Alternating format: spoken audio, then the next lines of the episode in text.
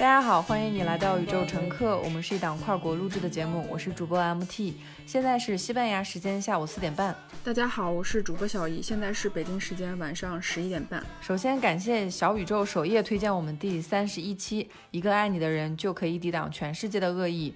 我们也刚刚赶上 QQ 音乐加上小宇宙的播客入口，目前已经有一点四万人收听，评论过五百，而且大部分是非常认真的、非常长的长评。我其实特别想直接念几十条听众评论，因为他们写的都非常好。但是大家感兴趣的还是在小宇宙的评论区浏览吧，因为每一条都很棒。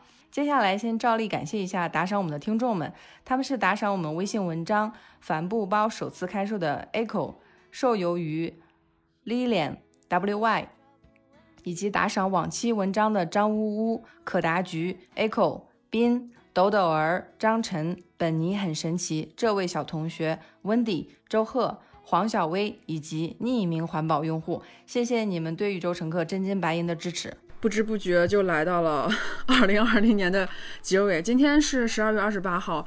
嗯，说实话，我最近看到很多媒体以及平台都在做总结报告，我内心看了以后是有点焦虑的，因为我觉得好像这一年也没有做什么。在二零二零年，我是有了一个新的变化，因为我觉得就不管是新年也好，春节也好，我觉得它就是一个日期而已。可是大家都习惯了在这个呃时间节点，然后仿佛要把自己去概括总结的清清楚楚，然后在新的一年或者是在新的春节的一年。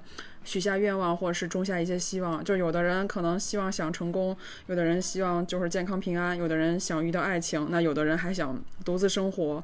有的人想改变，那有的人又害怕改变。以前我也会把新年或者春节当做一个很大的许愿池，然后 就是往这个许愿池里不停的许下一整年的愿望。但是从二零二零年开始，也就是说从疫情开始，今年就没有给自己许任何愿望。我就是我允许自己什么都做不成。就是如果一开始没有希望的话，那么如果没有完成的话，也也就没有所谓的失望，也不会去追讨追讨自己，反正就是想做多少就做多少，实现不了就拉倒的一种状态。我觉得这么多年来哈，我们每年都做计划，反正是没少做啊，实现的反正也没几个。现在回想起来，感觉放弃了就还挺轻松的。如果轻松了。我就觉得还稍微比较灵活一点，然后有的时候可能也是因为灵活，然后会有一些新的想法，会收获一些意想不到的结果。嗯，我觉得播客就是在这个没有任何计划的二零二零年的一个最好的一个果实吧。从二月十四号情人节，我们上线了第一期节目，它就像一棵树发出的一个小芽，然后发展到现在，虽然还不能称之为枝枝叶茂盛，但是我觉得。足够强壮，足够能够生长。这个播客就是自由的产物，对我觉得还特别好。但是我看到别人的总结，我还是有点焦虑，因为我还是会有一种会拿世俗的一种成功，或者是说啊，到年底了，我这一年做了什么东西，我还是会有一点点这样的一点苛求，对苛责对自己。所以最近就很少刷这些微博，或者是。社交平台，因为我不想去总结我的二零二零，我也不想去感觉说我做成了什么或我没做成什么，我有一点刻意的逃避。对，我不知道 MT 你怎么想的。我首先是没有没有预料到我们的播客到年底即将会有一万人关注，而且上次一期评节目有五百个人评论，我真是看到手抖，几几乎每每次都是两三评 的评论。嗯，我会觉得。很多人都说我在现实，他他们在现实中感觉很孤独，没有去思考的事情。发现我们的播客里面有人聊，而且播客里面的更多的人评论会发现大家都不孤单，或者这样的问题不是一个人在思考。我会觉得是科技让我们连接在了一起，像一个小小的部落一样。就是大家可能说有一些想法的人，他会在评论里面留很长很长的评论。一方面也是出于对我们的信任，再一方面也是因为播客这个平台让大家。去想，我可能不是那么孤单的一人，我可能头脑里面想的东西，可能是同时很多人在思考的问题。那我们以前都是孤军奋战，自己一个人跟整个社会的刻板印象在斗，你会觉得自己是神经病。但是你把所有人都发出这个评论以后，如果有五百人都是这么想的，那不可能是五百人都是神经病。所以我就会觉得有一种人多力量大的感觉，就一点一点就是这个星光在宇宙里面亮起来，对大家忽然发现我原来不是小萤火虫，就是大家都有这个想法，那我们就可以持续的讨论。我会觉得很多听众给我多给我带来了非常多的启发，他们推荐的书籍和视频我都在看，而且我特别欣慰的是，我跟别人评论说我推荐你一本书，他非常快的就回复我说这本书我一定会去看。我觉得像这种就是立 flag。你知道吗？就是我们经常说立 flag 就等着他去倒吧，但是我不信，我我觉得有一个人他承诺给我，他说他这本书会看，我就觉得我说的话有人懂，我就很开心。嗯，的确是我们在最开始去做这个播客的时候，其实并没有想到发展成现在这个样子。那当那么多人上百条留言就是出现在我们每期播客的下面的时候，其实还是挺震撼的。就有的时候我不敢相信。自己的眼睛，或者是我有的时候还会去质问自己，说啊，这是这是我的播客吗？这是我播客下面的留言吗？就是还是会有一点点那种不自信。就是当一个事物发展成。发展到一定地步的时候，我还是有的时候会进行自我怀疑，觉得，哎，我配拥有这个东西吗？就是这个东西怎么可能会降临在我的身上？这种自我自我怀疑，或者是这种不自信的状态，还是会时不时的出现在我的生活中的一些场景中。尽管说，可能在某些人看来，我已经做的足够好了，或者是我已经很好了，但是我有的时候还是觉得，哎，我还是不够好，我好像不配去拥有这些东西。嗯。嗯这一点虽然说现在还是有一点这样的想法，但是也是在慢慢的过渡。二零二零年，其实我学，我觉得我最大的改变就是我学着开始接受放弃。虽然我现在还没有调整到一个完全让自己处在一个舒适的心态，但是我有在一点点的试着让自己平静下来。就是我敢于承认，说我放弃集体的工作是因为我发现了更大的兴趣，我放弃稳定的。生活，或是放弃稳定的工作，是因为我体会到了自由的价值。那如果说我放弃了 A 方面的进步，但是我在 B 方面取得了很大的提升，我放弃了社会所谓的成功的标准，是因为我看到了更多元的。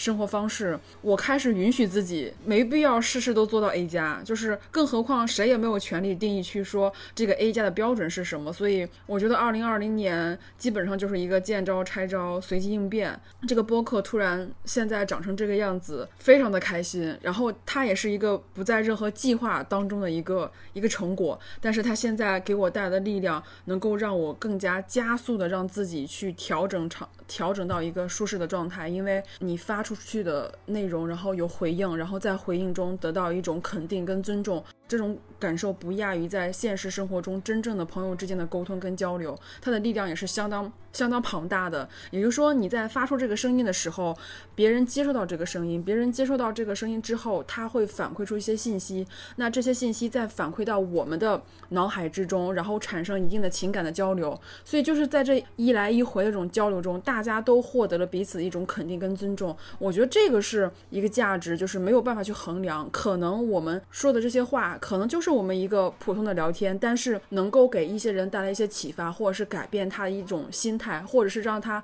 能够平静下来。我觉得这个才是最大的价值，并不是说我们有了几万的粉丝，或者是说我们收听量达到了一个什么样的一个一个数据，这些都不重要，因为这些东西都会在日子的长流之中消失掉。但是去改变别人的一些想法，或者是让别人变得更好，那这个事情是恒长久的，这个才是一个更重要、更有意义的事情。所以。我也在学着说，在播客的这种互动之中，让自己慢慢慢慢的调整到一个很舒适的状态，告诉自己不需要为了世俗的成功而去改变自己真正的兴趣跟乐趣。嗯，有时候我们录完播客的时候，我其实会不记得自己说了什么，因为我每次聊很大量的内容，我们说的时候是这么说，但是你回头剪好配上片尾曲，我自己在听的时候，我说啊，原来我说的要鼓励大家去现实中多交。朋友多去见活人，多去学语言。我听了这些的时候，我原来也是自己在家学西班牙语，但是我前几周我就开始去公园去学西班牙语。我后来就看到有一个人在跟他的狗玩儿，我就上去，我就说，我每次都在鼓励我的听友朋友们说主动交朋友。我说我也要自己要身先士卒才可以啊！我就上去跟他说欧啦，豆豆边，就是你好吗？然后我们就用西班牙语聊了十几分钟。然后我们就成为朋友了。我们每星期现在每星期星期天会在公园见两个小时，我教他英语，他教我教西班牙语。我这个朋友，我后来就跟他说，我说如果我不做播客，我是不敢跟你打招呼的。我也毕竟是一个东亚女孩啊，我在节节目里面说啊，大家去交朋友吧。那我可是我在现实中也是有时候会害羞，对。但是这个话你说出去以后，你就你就不好意思自己不这么做，要不然的话你就觉得我愧对我的那些听友，愧对喜欢说多一种语言多一个盔甲的那些人。他们给我发邮件说，我以前很不喜欢学英语，但是现在我不但学英语，我还在学日语。我觉得在学日语这方面，我也有一个自己的。反思，因为我在犹豫要不要学日语这件事，我犹豫了十年。我从高中的时候就很喜欢看动漫，但是我会觉得有什么用呢？我以后也不会去日企工作，就没有当下的、没有任何实际的反馈的东西，我就我就觉得没有动力去做。但是是因为我在伦敦留学的时候，大家分不清楚我是中国人还是日本人，因为因为我有非常多的日本同学，所以学日语变成了一个特别自然而然的事情。我在伦敦买的所有的日语资料全是英文和日语的，就等于说逼着我要去用英语去学日语。我现在学西班牙语也是用英语去学西班牙语。这些东西不是计划好的，而是说当下就有一个合适的时机。周围也有很多的朋友，包括西班牙的同学，他在学日语。我说你为什么不学中文啊？我们中文人多呀。他说。你们中文特别难，他说起码这个日语里面还有一些发音是啊伊乌哎哦，跟这个西班牙语还比较像。我后来也是在反思，说中国我们作为一个个体，如果很害羞的话，我会在想，整个中国文化是不是也是很害羞的？我们没有主动的去传播一些文化，或者是有传播，但是传播的比较少。那这个过程中，我们其中每一个人。都是有可以有改变的地方。你说到这个，我也觉得就是做播客之后会有鞭，就是没有意识的去鞭策我去更多去看视频，多去看书。我今天就是在刚刚录节目之前，因为我读书都要做读书笔记的，我就打开我那个电子笔记本，然后我发现我的读书笔记今年有五十多篇，也就是说我看了五十多本书。就是我在看书的时候，我从来没有计数，就我只有在这一年时候，哎，我我刚刚想到，哎，我要不要去翻一下，我看我最近读了什么书。然后当我一数的时候，我发现。有五十多本，一数的时候我会非常惊讶，因为我在看的时候我是没有意识的，所以就是我会发现做播客，它会让我潜意识的说，我每天都在播客里去告诉大家要多读书、多阅读，然后我自己如果不做到的话，那好像有点不太像话，就是你为人是就有种那种。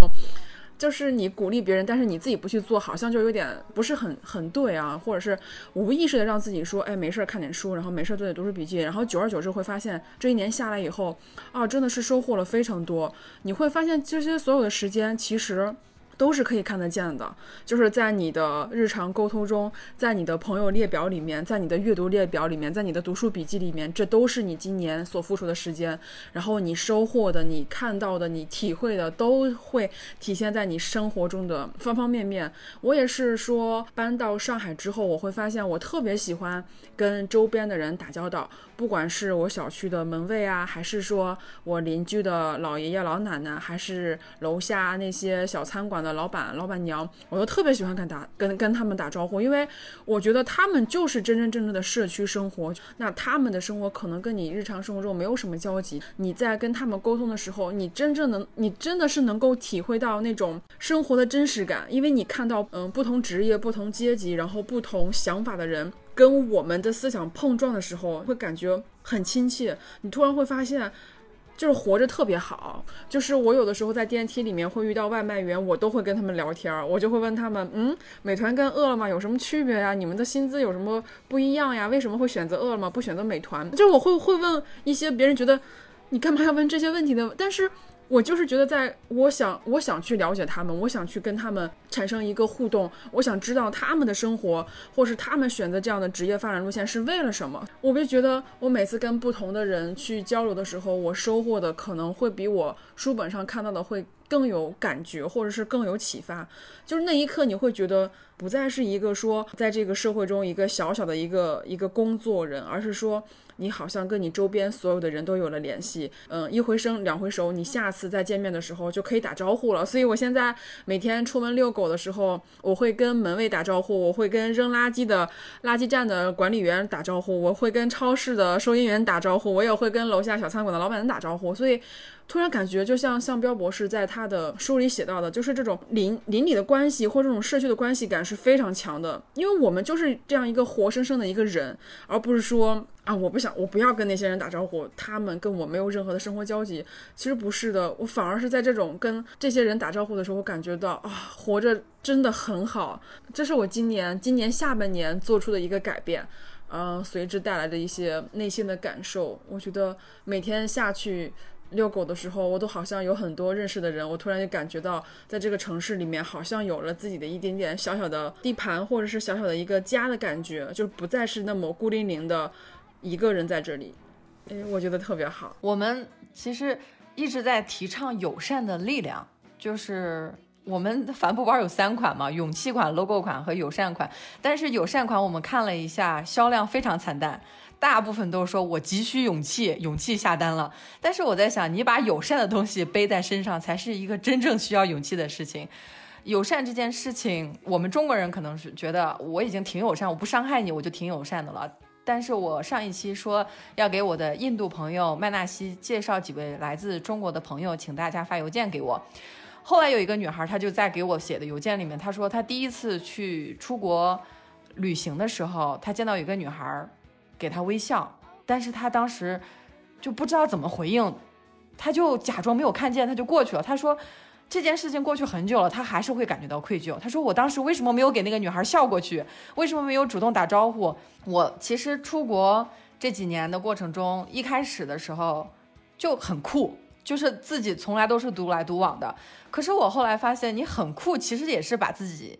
牢牢的包裹在一个保护壳里面，你表面上是看你说我是在保护自己啊，但是其实你把你的保护壳打开，你让更多的朋友走进来，你才会觉得你跟世界的连接会变得不一样。我会觉得有的时候觉得你想要如何的被世界对待，你就要去如何对待世界，你要友善的去发出信号，主动向别人问好。那下一次别人看到你的时候，就会主动跟你问好。我身边也有这样的朋友，他每次见到就会给。跟陌生人打招呼，我说你认识人家吗？你就跟人家打招呼。他说没关系啊，我们都住在同一个小区，同一个大楼。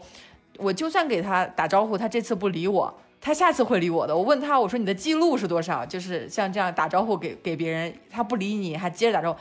他说是一个西班牙的朋友，他说最高记录是一个中国女孩，我给他打了十次招呼，他都没有理我。在在在我们第十一次在路上碰到的时候，他主动跟我说了一个欧拉。他说他超级开心，他说我能把中国人感动化了，他就觉得可以感动全世界。哎，你说这个我我特别我也有感触。我第一次出国的时候，我看到很多就是迎面而来的人，只要有眼神交流的人，他都会对我微笑。我当时都傻，我说啊，我该怎么办？就我一下子就不知道该怎么回应了。就因为我觉得，如果我就这么面无表情走过去，好像很不礼貌。但是对面一个陌生人跟我微笑的时候，我不知道怎么回应。所以在那段时间里面，我也是觉得，我就尽量避免跟别人有正面的一个。一个沟通，或者有个正面的眼神交流，因为我不知道，因为在我们的日常生活中，如果你对一个陌生人微笑的话，好像觉得你这人是有毛病吧？就是你干嘛呀？你为什么要对我笑？就是我们的文化是这样，就是你是不是看上我了？对，就那种，就是你你你你是不是对我图谋不轨，或者是你你有什么坏点子？就是我们习惯性的就是那种，就是遇到陌生人就是不笑，然后不理睬。嗯，也不看那种状态。当你在换了一个环境去接受那样的一个文化的时候，你就突然不知道该怎么办了。那后来学会了跟别人微笑的时候，再回到国内的时候，我发现我跟别人笑的时候，别人就一脸很懵逼的感觉，意思说，哎，这女孩为什么要冲我笑呀？就她又回，就是她的那种状态就很像是我之前在国外那种状态，就是，然后她为什么要对我笑？所以我现在就很尴尬。现在我因为我现在也不知道碰到人到底是笑还是不该笑，因为别人都很严肃，别人可能。看了我一眼就瞄了我一眼就走了。当两种文化来回冲突的时候，还其实挺好玩的。我有的时候就是我也不笑了，我就直接跟他上去说话。他如果不理我的话，也也算了，反正我也无所谓。就是如果说在一个密封的空间，比如说像电梯啊，或者是在一个楼道里面等电梯的时候，我一定都是那个先开口说话的人。所以我现在邻居都认识我，因为。他们就聊的还蛮多的，所以我觉得，哎，每次上楼的时候都能碰到几个比较熟悉的邻居，不管他是九十多岁还是他二三十岁，我都能够认识。你试着去改变，然后潜移默化的，慢慢的、慢慢的就会变成一个跟以前不太一样的一个状态。但是这些目标并不是说我在新年年初给自己设定，我今年要微笑的对别人，或者是我今年要交多少朋友，不是的，是这些改变，或是这些呃意识，都是你在日常生活中慢慢慢慢接受了一些信息之后，无意识或者是你是某一个阶段去做的一个想法，很多东西都是计划不来的，但是你在。整个过程中，你要有要有意识的让自己去做一些改变。这个改变可能是别人的一一段话，可能是你看到书里的一些一些内容，可能是别人启发给你的。但我觉得这些可能都需要你在日常生活中有一个更加发现美的眼睛，或是更加敏感的一个。内心，或者是有一个更加想去改变自己以往这种状态的一种想法。我也在播客中提到过，我说我早些年是一个非常自我的人，因为我觉我不觉得我有问题，我可能长年累月都觉得我应该就是这样子，我这样蛮好的。那反而是从两二零二零年疫情之后，就不再对自己有任何期望或是有希望的时候，我会发现。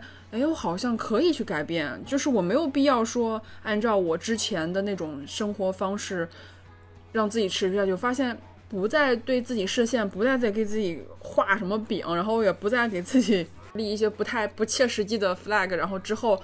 整个人变得更松软了一点，然后在这个状态下，反而会变成一个你更加向往的一种状态。那这种状态可能也是一种更加舒适的状态，我觉得还挺好的。我今天其实我今天晚上就是抽空去跟朋友吃了个饭，嗯，在聊天的时候，我就会发现，其实我们俩都是都是差不多同同一时间从上一家公司离开，然后差不多在同一时间。搬到了上海，我会发现，呃，跟你步调或者节奏差不多的人，他的想法跟你是很像的。所以我们在整个聊天的过程中，我们就聊得非常开心。然后我们吃完饭觉得聊得还不够尽兴，我们说要不然就再走一下，然后走走路回家，然后可以多聊一下。就是身边跟你节奏一样的一些朋友给你带来的反馈也是非常重要的。那有的时候我们可能会把更多的时间去放在跟自己不是很一样的。观点的朋友身上，有的时候会觉得，哎呀，为什么那个人跟我想的不一样？为什么，就是我是被孤立的？大家可以尝试去寻找跟自己想法一样的人，那你可能在这种交流跟对谈中，你会获取更多的力量，而且你会发现，通过线下更多的交流之后，你可能会比线上的那个状态会更了解他。因为我之前跟这个朋友就属于那种聊得来，但是没有想到。这么聊得来的一种状态，就只有在线下。就因为我们上次见面的时候已经是两年以前了，就是我们刚刚入职上一家公司的时候。那在这两年，大家都发生了非常多的变化。通过这次线下交流，我们会发现，哇，原来大家的这种步调或者是想法是很相近的，而且就觉得非常的愉快，感觉比在网上。聊很多天都感觉要愉快很多，所以大家可以去发掘你身边跟你步调统一或者是价值观统一的朋友，去进行一下线下的一些交流，我觉得会收获很多啊！不要再去纠结那些跟你意见不一样的朋友。其实朋友嘛，就像坐车一样，有的人上车，有的人下车，走走停停。嗯，就也还蛮正常的。嗯，而且生活的惊喜就是你在不同的时候可以遇到不同的朋友。对，我跟麦纳西也才认识不到一个月的时间，但是我上一次节目里面推荐，呃，大家希望跟麦纳西做朋友的人可以给给我发邮件。我现在已经收到了很多封邮件，而且我都已经转给麦纳西。我今天下午还跟麦纳西聊了一下，因为我刚开始跟他说我有一个中国的播客，这些东西对他来说是不存在的。曼纳西作为一个印度女孩，她生活在一个只有印度语和英语的世界，她一生都不会看一篇中国的字儿字儿的文章，一生都不会去读我们的微信文章。所以我当时在跟她形容的时候，就好像形容一个非常虚无缥缈的世界。但是我在跟她聊天的时候，我会发现她面临的阻力会更困难一点，因为在印度，就是家家长会把女孩送出去读研究生这种。就是邻居会更加问说你为什么要浪费钱在这种事情上？可是，在西班牙你说这样的话是一个非常失礼的状况。所以他现在在西班牙过得非常开心。我们两个一块儿去，我们两个早上买了早餐，呃，带着咖啡去山顶上，就是家家门口半个小时就是山，就是西班牙这个自然的状况还是很难，就是如果你不在这边居住的话，你很难想象，就是说门口五分钟就是山，它是这种公园和城市交错的这种感觉。那我们两个就在讨论，我说你在西班牙住跟你在印度住有什么感觉不一样的东西？他说这边的感觉会更干净，他还是说印度的，比如说街道上的垃圾会有很多人没有这个意识，我就愿意丢垃圾，你有什么看不惯的？我相信也是，确实是印度的情况。而且我发现，我说印度的东西，其实是想给中国的朋友提醒，就是我们有很多我们自己看不到的东西，在其他的一些案例的碰撞中，我们是可以看到的。但是我们只要一提这个东西，就特别敏感，就感觉啊，你是不是崇洋媚外？我后来想，一九一一年，当孙中山说驱逐鞑虏的时候，我之前讲过这个故事，我说我就是那个虏，我就是那个满族人。孙中山是国父，但是他还没有成长到一个把全中国人、全地球人当人的状态。在孙孙中山的心里，还是说只要我们把一小波我们不喜欢的人清除出去，我们中国就美好了。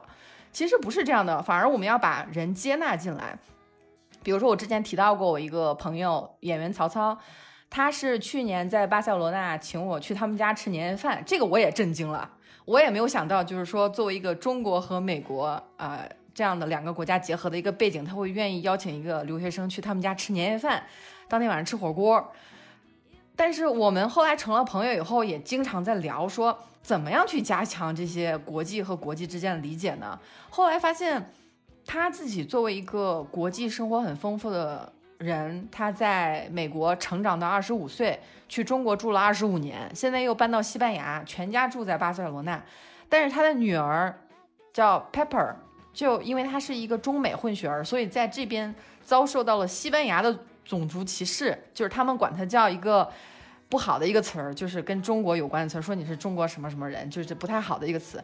就曹操特别生气，在他的微博上面发了一个视频，就是说怎么对待这件事情。那我们前两天也聊了一下这个事情，因为我发现他已经说中文说到京片子，说到那种程度以后，我发现中国人不把曹操当外国人。很多中国人在下面留言说，西班牙就是一个三流国家，曹操你回国发展吧。我说等等等等，怎么现在就开始批判起西班牙了呢？因为我毕竟住在西班牙，我也希望能够帮助更多人学西班牙语，但是我还是发现，就是在微博上真的非常容易吵起来。他只要说我的女儿作为一个中美混血儿在西班牙遭受歧视，大家就把枪头一致对准西班牙。我觉得这个沟通的过程中还是需要很多人很多人大量的准备的，不是说。啊，这个事情是好的，或者中美现在好了，但是跟欧洲的关系又不好了。我还是希望地球人跟地球人做朋友。那在这个过程中，学习语言是一个很重要的事情。在宇宙乘客推出了这些帆布包以后，我我也在想，有没有一种方法可以让把大家推出去，去多结交一些朋友？因为有些人说我很喜欢推听宇宙乘客，这这位听众叫米粒，他说我很喜欢听宇宙乘客，我想找一位。听宇宙乘客的男性伴侣，我说好，我说我第三十三期帮你找男朋友。后来我在想，我怎么帮人家找男朋友啊？后来我想这样吧，米粒，你背着我们宇宙乘客的包，每周六的下午六点，你去一个你最喜欢的书店。我我们在这儿也可以推荐大家，每星期六的下午六点去你最喜欢的书店，背着宇宙乘客的包。你看看能不能遇到也听宇宙乘客的人？如果遇到了，你就上前主动的去问一句，说你也听宇宙乘客吗？我们交个朋友好吗？这样这样的话，就是你在现实生活中见到的活人，比你在网上去加群去聊都更靠谱。因为很多人也问我们有没有听众群，我跟小姨的坚定想法就是我们不建群，我们都是在互联网工作多年出身的，我们。知道提升互联网粘，提升用户粘性，它就是一句职场 PUA，它就是想让你用户使用越越来越长。但是我之前看到有位听众，他说我很喜欢听这一期，我听到第五遍了，我很开心。但是说我也有点心酸，因为我还是想说，大家要时不时的把耳机取下来，去跟周围的活人聊天，去书店去看。木心的书，去找木心，去跟木心做朋友，因为木心他就在书店等你。木心先生虽然已经去世了，但他的书还在，所以我觉得我们这是能做到的。米粒，我只能帮到你帮到这儿了，剩下的你自己加油。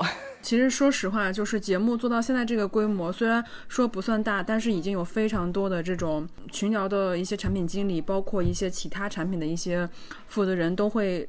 找到我说，呃，如果你们想要建群，或者是想要进行一个播客听众的一种联系的话，就是他们会推荐他们的产品。其实我都委婉的拒绝了。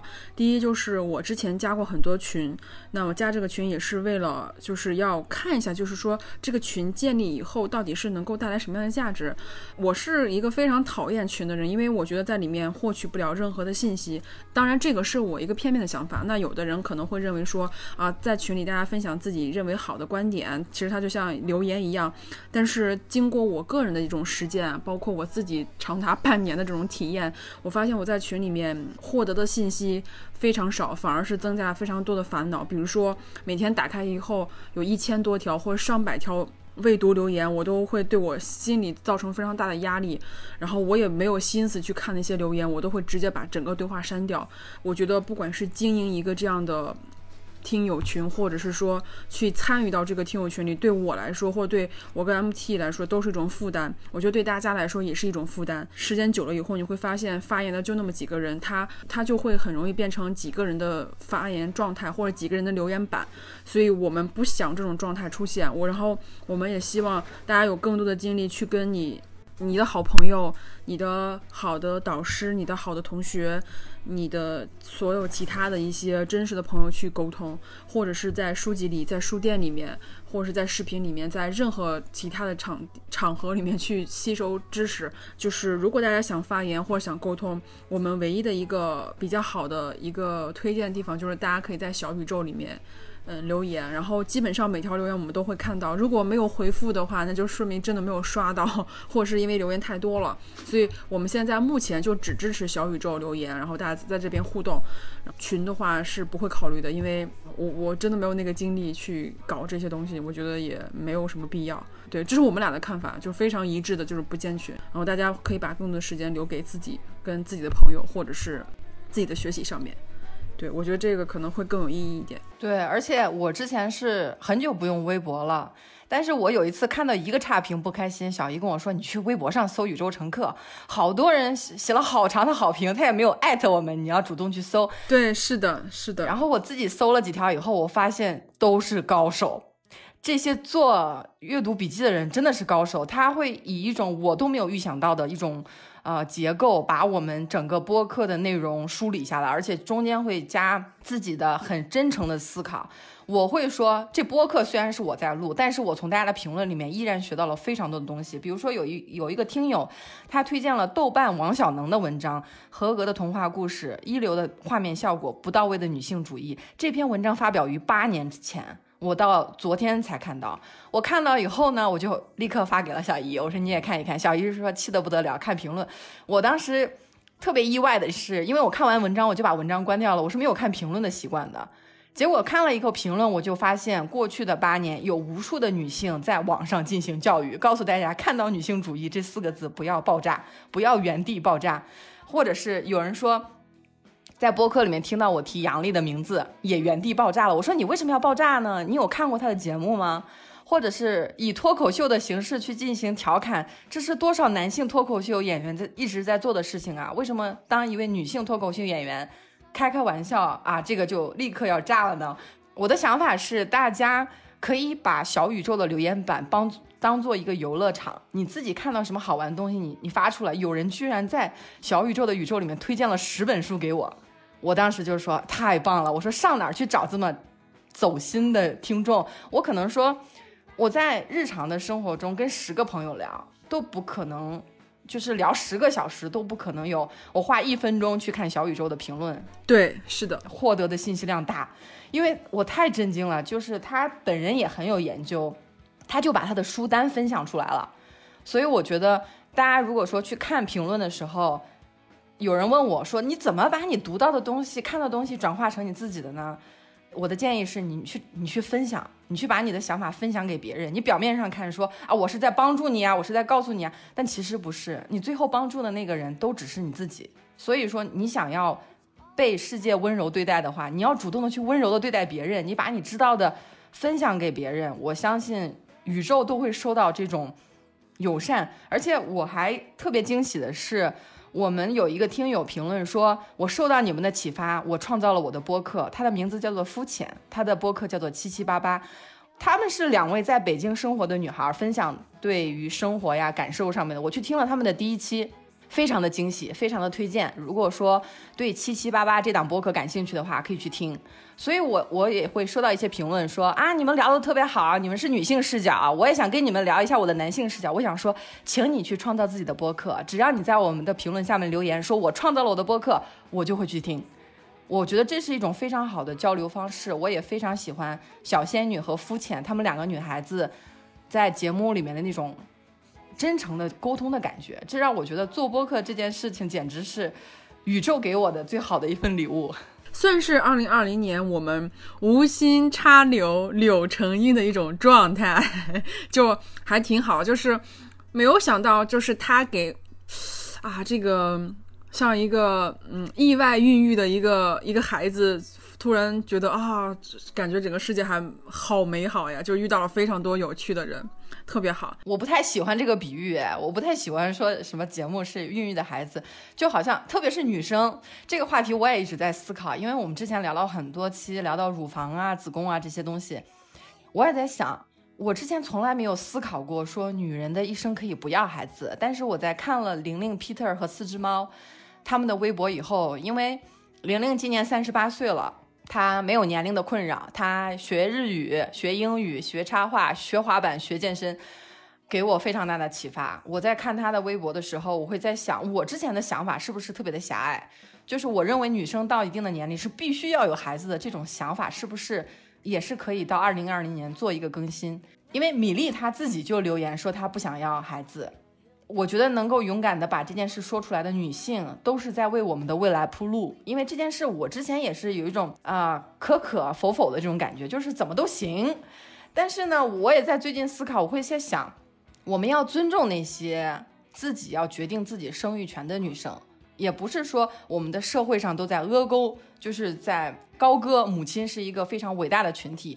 这个过程也是要慢慢思考的，就是说我们的语言里面。有什么做一个播客？像我觉得我可以把它当做一个种子，但是我不愿意把它当做一个孩子。我我哪怕它把它当宠物都可以。我可以说我有三十只萨摩耶，但是我不愿意，我不愿意用这样的语言。我会在想，中文里面是不是把呃传承香火、传宗接代这样的东西放得太靠前了？就好像你不做，你就是大逆不道。这也是我们需要超出中文去思考的一个问题。因为中文的播客现在大概有一万五千个，全球的播客是一百五十万个。那中文的播客占到世界声音里面的百分之一。当我知道这个数据的时候，我就在想，小宇宙，你们这个产品有这个市场天花板啊！你们最好是赶紧接入英语、西班牙语的播客，才可以做到全球市场。因为我本身是市场经理，我总是用市场经理的角度去思考一个产品的产品天花板在哪里。所以我在也在想，我如果从来没有学西班牙语，我就不会从头去学什么叫乳房，叫 pecho，啊，什么叫做。啊，就是子宫，就是我去学的时候，哎，我就发现这个跟我们中文的构造特别不一样。我后来在想，二零二零年是我的西班牙元年，今年是我在西班牙居住的第一年。我会发现，我之前对西班牙的几乎所有的想象全部是错的。也有听友去听我们说，假如女性统治世界那一期，他说啊，跟我想的差挺多的。啊，我以为你们会用数据，但没想到你们就是讲的还是文化呀、语言这些。我会在想，为什么我在没有来西班牙之前，我的头脑里对西班牙会有一个想象？我会说它的语言叫小语种，它的吃的东西叫排鸭呀，叫海鲜饭。我会有一种我对西班牙挺了解的，就是没什么好了解的。但是我在来的这一年的过程中，却却发现，我真的要把我所有的刻板印象全部忘记。西班牙这本语言给我非常大的自由，是他告诉我你还可以去这么想问题，而且他早上说你好的时候不是 Good morning，是 Buenos dias，就是你的天要好，我的天也要好，所以我们是两两个人的天，两个好和两个天都是复数。这这这刚开始的三个月，我几乎是被逼疯的状态。他连一个颜色 rojo 和 roja，一个男的红色和一个女的红色都有性别。我简直是要疯的状态。前两天跟一个西班牙的老阿姨用西班牙语聊了一个小时，她是五十年前博士毕业当教授，她周围的所有人都说你疯了吧，你一个女孩读博士还想去大学里当教，这是根本就不可能的事情。但她今年七十岁了，她看着我的眼睛就跟我说，Education is muy important para mujer。就这这这是她的原话，就是说教育对女性来说是非常非常重要的事情。那他也过了非常幸福的一生，他当了教授，你想那个工资自然就很高嘛。她跟她的丈夫也是一位教授，他们两个联手买了一栋楼上面的两间顶层的房子，并且把这个房子打通了。我去他们家做客，也是朋友推荐的，我就跟他说：“我说现在在中国，比如说我有我有很多的朋友在读硕士。”在读博士，他们也是女孩，他们就会啊跟这个婚育年龄有一个冲突，周围就会打压他们。我的那个西班牙老阿姨就说，自由是不会主动找到你的，你要想要自由的话，你要去主动的向自由走去，你要坚持做你相信的事情。如果你用你的一生去满足满足别人的期待，那最后你什么都得不到。最近学就是疯狂的在学西班牙语啊，就是因为要见很多人，所以我才发现。一门语言，它在给我打开的新世界的方面是完全超出我的预想的。我现在，比如说我将来想去印度住一段时间，或想去日本住一段时间，我决定要把我头脑里的所有偏见。通通抛开，我在去这些国家的时候，我我就愿意去承认，我对这个国家一无所知。你说的这个就是这种认知，我今天其实跟我今天看到一个一个视频，我觉得还挺有关系的。就视频里面那个男生，他是，呃，来自于英国，然后他在中国大概住了一年多的时间。他今天在分享他的个人经历的时候，他就说，没来中国之前，他对中国的偏见是非常大的。就是当他来到中国以后，他才发现，他从小接受到的中国的信息跟报道，百分之九十五全都是错误的，所有的人都告诉他中国不好，所有人都告诉他你为什么要去中国？那是一个非常落后、非常贫穷的地方，是一个非常糟糕的国家。那当他真正来到中国的时候，他才发现，他以前接受了二十多年的所有的报道全都是错误的，就是他会发现原来这种误差会这么大。而且当他去告诉他小时候的那些朋友和跟他的亲人的时候，他们的亲人说：“你你就算在中国生活，你说中国好也是。”也是不准的，说还是还是我们的新闻是最准确的，因为你现在生活在中国，所以你都为中国说好话。但是我们觉得中国的样子就是新闻里报的那个样子，所以你会看到这种偏差或这种差异，就是以及是你带这种这种偏见是非常根深蒂固的。那其实我第一次去英国的时候，我还很害怕，我说哎呀会不会有恐怖袭击啊？我在路上会不会非常不安全啊？但是当你真正到了那个地方的时候，是没有任何问题的，就是它还是一个。非常非常好的一个地方，你不用担心说，哎呦，今天这里有爆炸，明天那里有恐怖袭击什么之类的。其实全都是那种新闻上不实的报道，包括我们平常去看微博的时候，我们也会看到很多很多这种很片面的报道，就好像我们国内报的都是好消息，国外全都是糟糕的消消息。就有的时候我在转发这消息的时候，我都会想，这个东西到底是不是真的呀？我。转发这个东西给我朋友会不会造成一些误解？所以我现在就不太敢去转发任何的消息，因为我觉得或多或少都会有一些偏见。因为你不生活在那个国家，你不知道那个国家真实的情况的时候，你很容易就会被这些社交媒体上这种新闻跑偏。你如果没有亲自生活过的时候，你。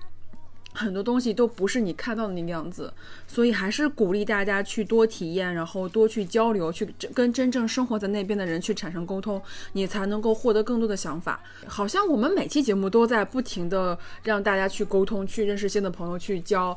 不同的人，但是我的确是我也是在这一年，我会主动的去跟一些，呃，不是很熟的人去说，哎，我们要不要出去，就是吃个饭，聊个天什么之类的。我会让自己慢慢的去变得更加开放，去跟很多不同职业类型的人去打交道，跟不同性别的人去打交道。我觉得是一个非常好开拓的一个一个感觉。你也会，你也会消除很多偏见，因为有的时候。你自己在这个圈子里面，你会很默认的认为自己的认知就是准确的。那当然，你去跟很多不同的职业的人去打交道的时候，你就会发现，哦，原来其实你还是有很多东西是不知道的，很多东很多观点都是非常的怎么说狭隘，或者非常的不是那么的准确。所以我觉得好像看到了非常多。人的交流或是沟通之后，你才会让自己就是去调整你自己内心那个认知的方向，我觉得特别好。但是比如说你像你现在在西班牙，你可能有更多，因为你周围的环境完全是跳脱了中国的这环境，你你吸收的这种这种新的东西会非常多，可能你每天都是一个非常饱满的一种状态。那比如说像我们这种，就是目前还经常在国内的这朋友，我们也可以去说去不同的书店或者去不同的展览，你总会遇到。跟你兴趣一样的一些志同道合的人。如果你觉得还不错，你可以主动上去打招呼，没有关系的，对方没有理你也没有关系，又又能怎样呢？就是你要勇敢的踏出你友好的第一步，你才能够有机会获得一个友好的一个回应，或者是一个。一个新的人际关系或者一个新的朋友，所有东西，我觉得如果主动友善的去打招呼或者友善的去沟通的话，大差不差都会有一个很好的一个一个状态。我觉得我今年下半年就是我我会变得我真的是一直在实践 nice 这个这个感受。我会发现，当我很热情或者是很 nice 的去对待别人的时候，我收获的同样是别人的热情跟跟 nice。我觉得是一个很好的一个互动。我突然觉得人跟人之间距离近了，没有那么冰冷了。尤其是在疫情的状态下，我会发现每个人都愿意说去多帮助你一点，或多交流一点。大家好像都多了很多的耐心跟友善。总总体来说，二零二零年还是一个比较比较好的一年。虽然说现在感觉是就是这个疫情好像有点反复，但是我觉得。每个人的心态，我觉得上都是有了更更大的变化，有了一个更平和的一个状态。不仅仅是工作上，或是金钱上或物质上，我觉得更多的是个人的心态一个转变。大家可能变得更加注重身体健康，更加想去确定自己追求的到底是什么，也更加明确未来几年自己到底想要的是一种什么样的成功，是别人定义的成功，还是自己想要的那种生活。我觉得大家在这一年一定会思考了，比往年会更多的一种。一种心态吧，我觉得挺好的。嗯，因为我们经常在节目里面反思我们之前的教育，我们之前的教育上上面有几期我们也讨论过，在校园里我们我们经受到的一种敌视和恶意，这些东西我们以前都不敢聊，是因为觉得好像是我们个人的一种经历。但是我们分享出来了以后，光漏音癖这件事情在我们的评论里面出现了不太不差五十次。我当时还看到一个男生说：“为什么没有女孩来摸我的屁股？”我觉得这就是一种非常缺乏同理心的一种表现，就是他会认为，那我给你看我的下体，你也给我看你的下体，不就完了吗？这不是这样的一种理解方式。嗯，我会觉得，如果我们的节目能给别人带去一点点的勇气，这就是节目存在的意义。而且还有很多人说，他会有时候觉得自己想的非常多，会觉得自己有问题。那我想说。我们的文化其实不鼓励思想，也不鼓励说话。这就你可以看到，我们占全球百分之二十的人口，但是我们的播客数量只占到全球的百分之一，你就可以看到巨大的差异。就我们的教育是没有训练我们怎么去说话的，我们从小的教育就是争抢九啊九八五二幺幺，就是只有那些能上名牌大学的人才是好人，才有光辉的未来。世界上不是这样的。如果你去德国的话，你去问德国人，你们这个城市里最好的大学是什么？他会回答你，我们这个城市里的每一所大学都是好大学。这才是教育的最终的目的。我们要给人以教育，而不是说用教育去把人的自信偷走。那我在过去多少年的教育中，都是说啊，你的英语如果四六级考不过的话，你就没有这个天分，就没有这个脑子去学英语。那我那我毕业了，为什么没有直接考研的原因，是因为我根本就。不再热爱学习，我真的是觉得学够了。那为什么我现在不但在继续深造读书，而且我会觉得我在做一个关于欧洲和和亚洲的文化互通的东西？这件东西不仅仅只是一个论文，它更多是我的行动。所以我能做一点，就是让大家多一个朋友，包括多托马斯、多戴克曼这样大家朋友，希望大家能够主动的去跟他们聊天。因为我前一段时间跟托马斯聊完，我们聊了一个脱欧的事情，就聊后续。我我我们也就讨论了很多。他最后说了一句话，说：“It's my honor to have this conversation with you。”他说：“跟你聊天是我的荣幸。”我会在想，这就是 Ragos 说的文化积累的一个问题，就是中国的男生，你们不是像杨丽说的那么糟，但是真的，我们的文化、我们的教育没有鼓励去道谢，没有鼓励去友善。你只要向别人释放善意，你就输了。我们的文化是狼性的教育，你要把别人杀死，你要做整个森林里面最恐怖的动物。但是我们是人类啊，我们还是有温情的这种情感的存在。所以说，我们也在我们一开始说说你要友善，要勇善，要有勇气的时候，感觉是非常小众的声音。但是我们那一期就包括上一期有了推荐，我们一期新增了一千订阅。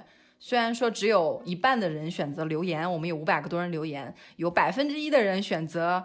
给我发邮件说我想跟麦纳西做朋友，我觉得这就是说明为什么这些东西有人听呢？是因为它有共鸣。如果我们说的话是假话，是空话，是拿大词汇吓唬大家的，我估计那大家就会自然散掉得了。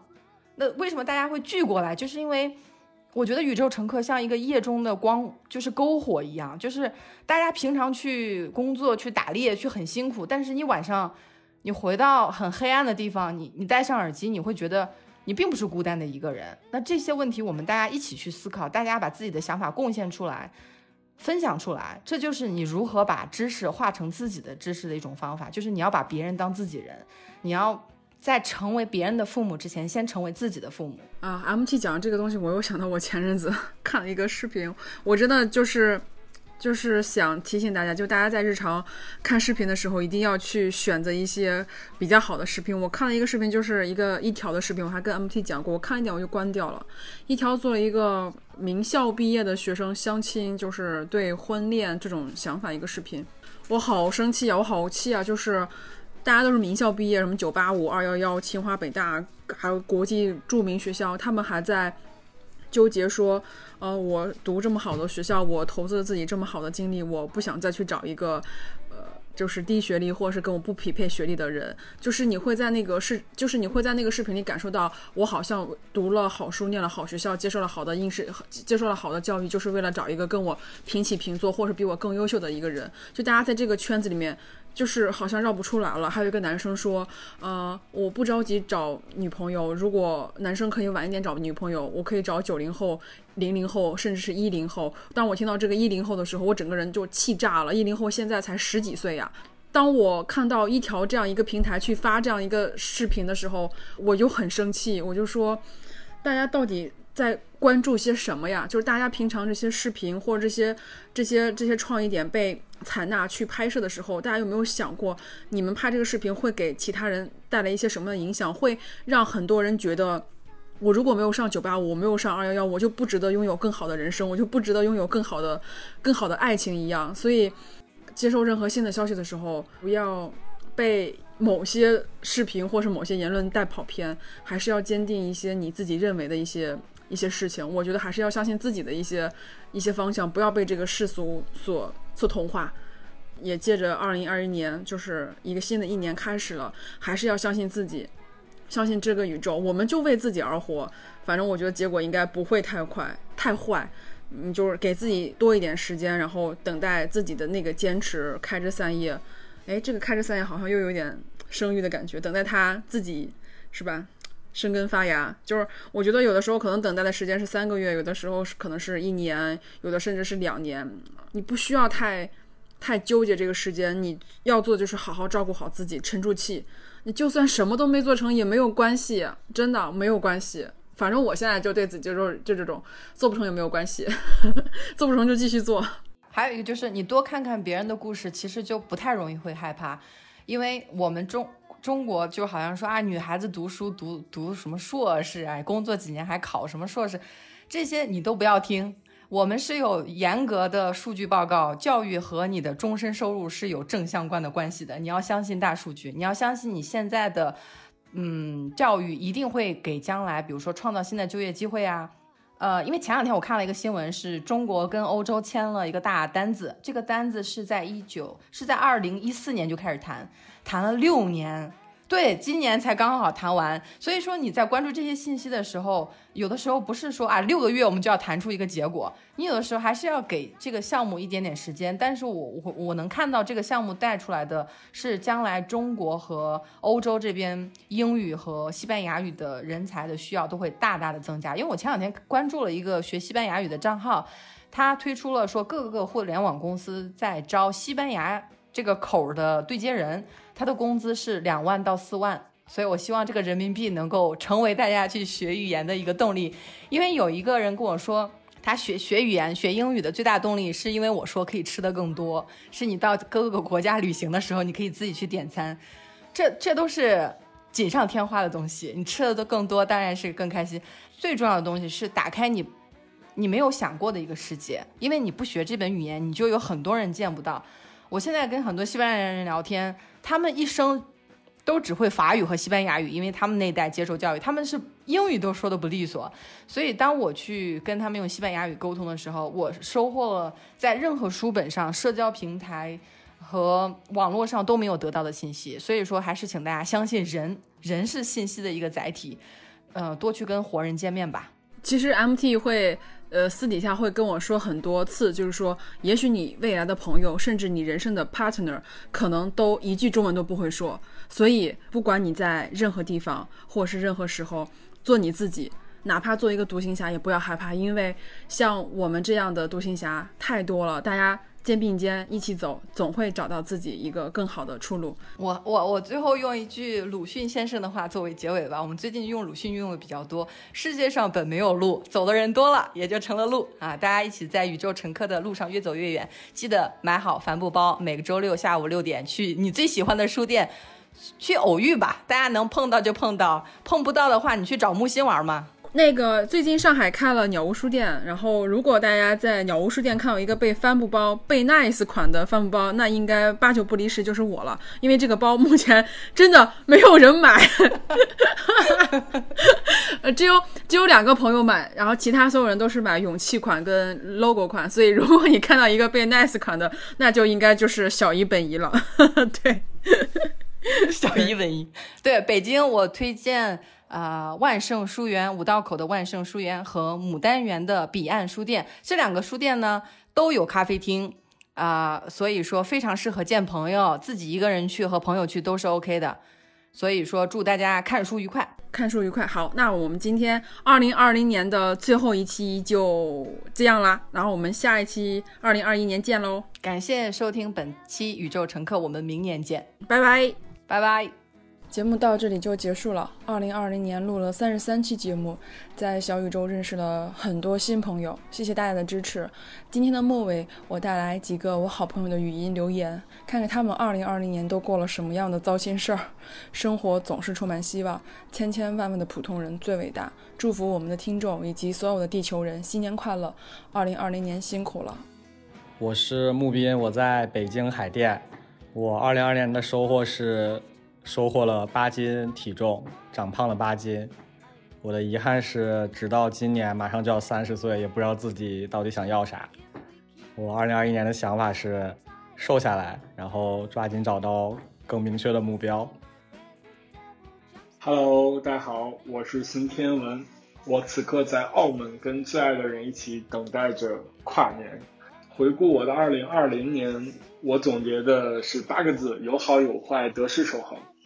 我在工作上遇到一些非常不喜欢的人和事儿，相处的过程也非常的痛苦难熬。嗯，我的解决办法是选择在年底前离职，嗯，彻底结束这操蛋的一切，不要把这种不开心的事情带到新的一年。嗯，另一方面，生活上遇到了我自己形容是等了三十年终于遇到的人，嗯，真爱，每天沉迷爱情无法自拔。呃，我给家里添置家具装饰，成为今年最爱做的事情第一名。那第二名就是和他尽可能的多在一起，无论去到哪里去干什么。我想人生无非是一个发现自己的过程，找到自己喜欢的人和事儿，然后走进他，拥抱他，发现自己不喜欢的人和事儿，躲开他，远离他的过程。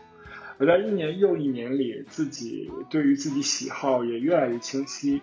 目标变得越来越清晰，选择变得容易，这本身就是一件很开心的事儿。所以，对于即将到来的二零二一年，我希望我可以继续的努力找自己，发现自己，在生活上要做到繁花似锦，工作上也要遍地开花。嗯大家一起加油！二零二一年新年快乐！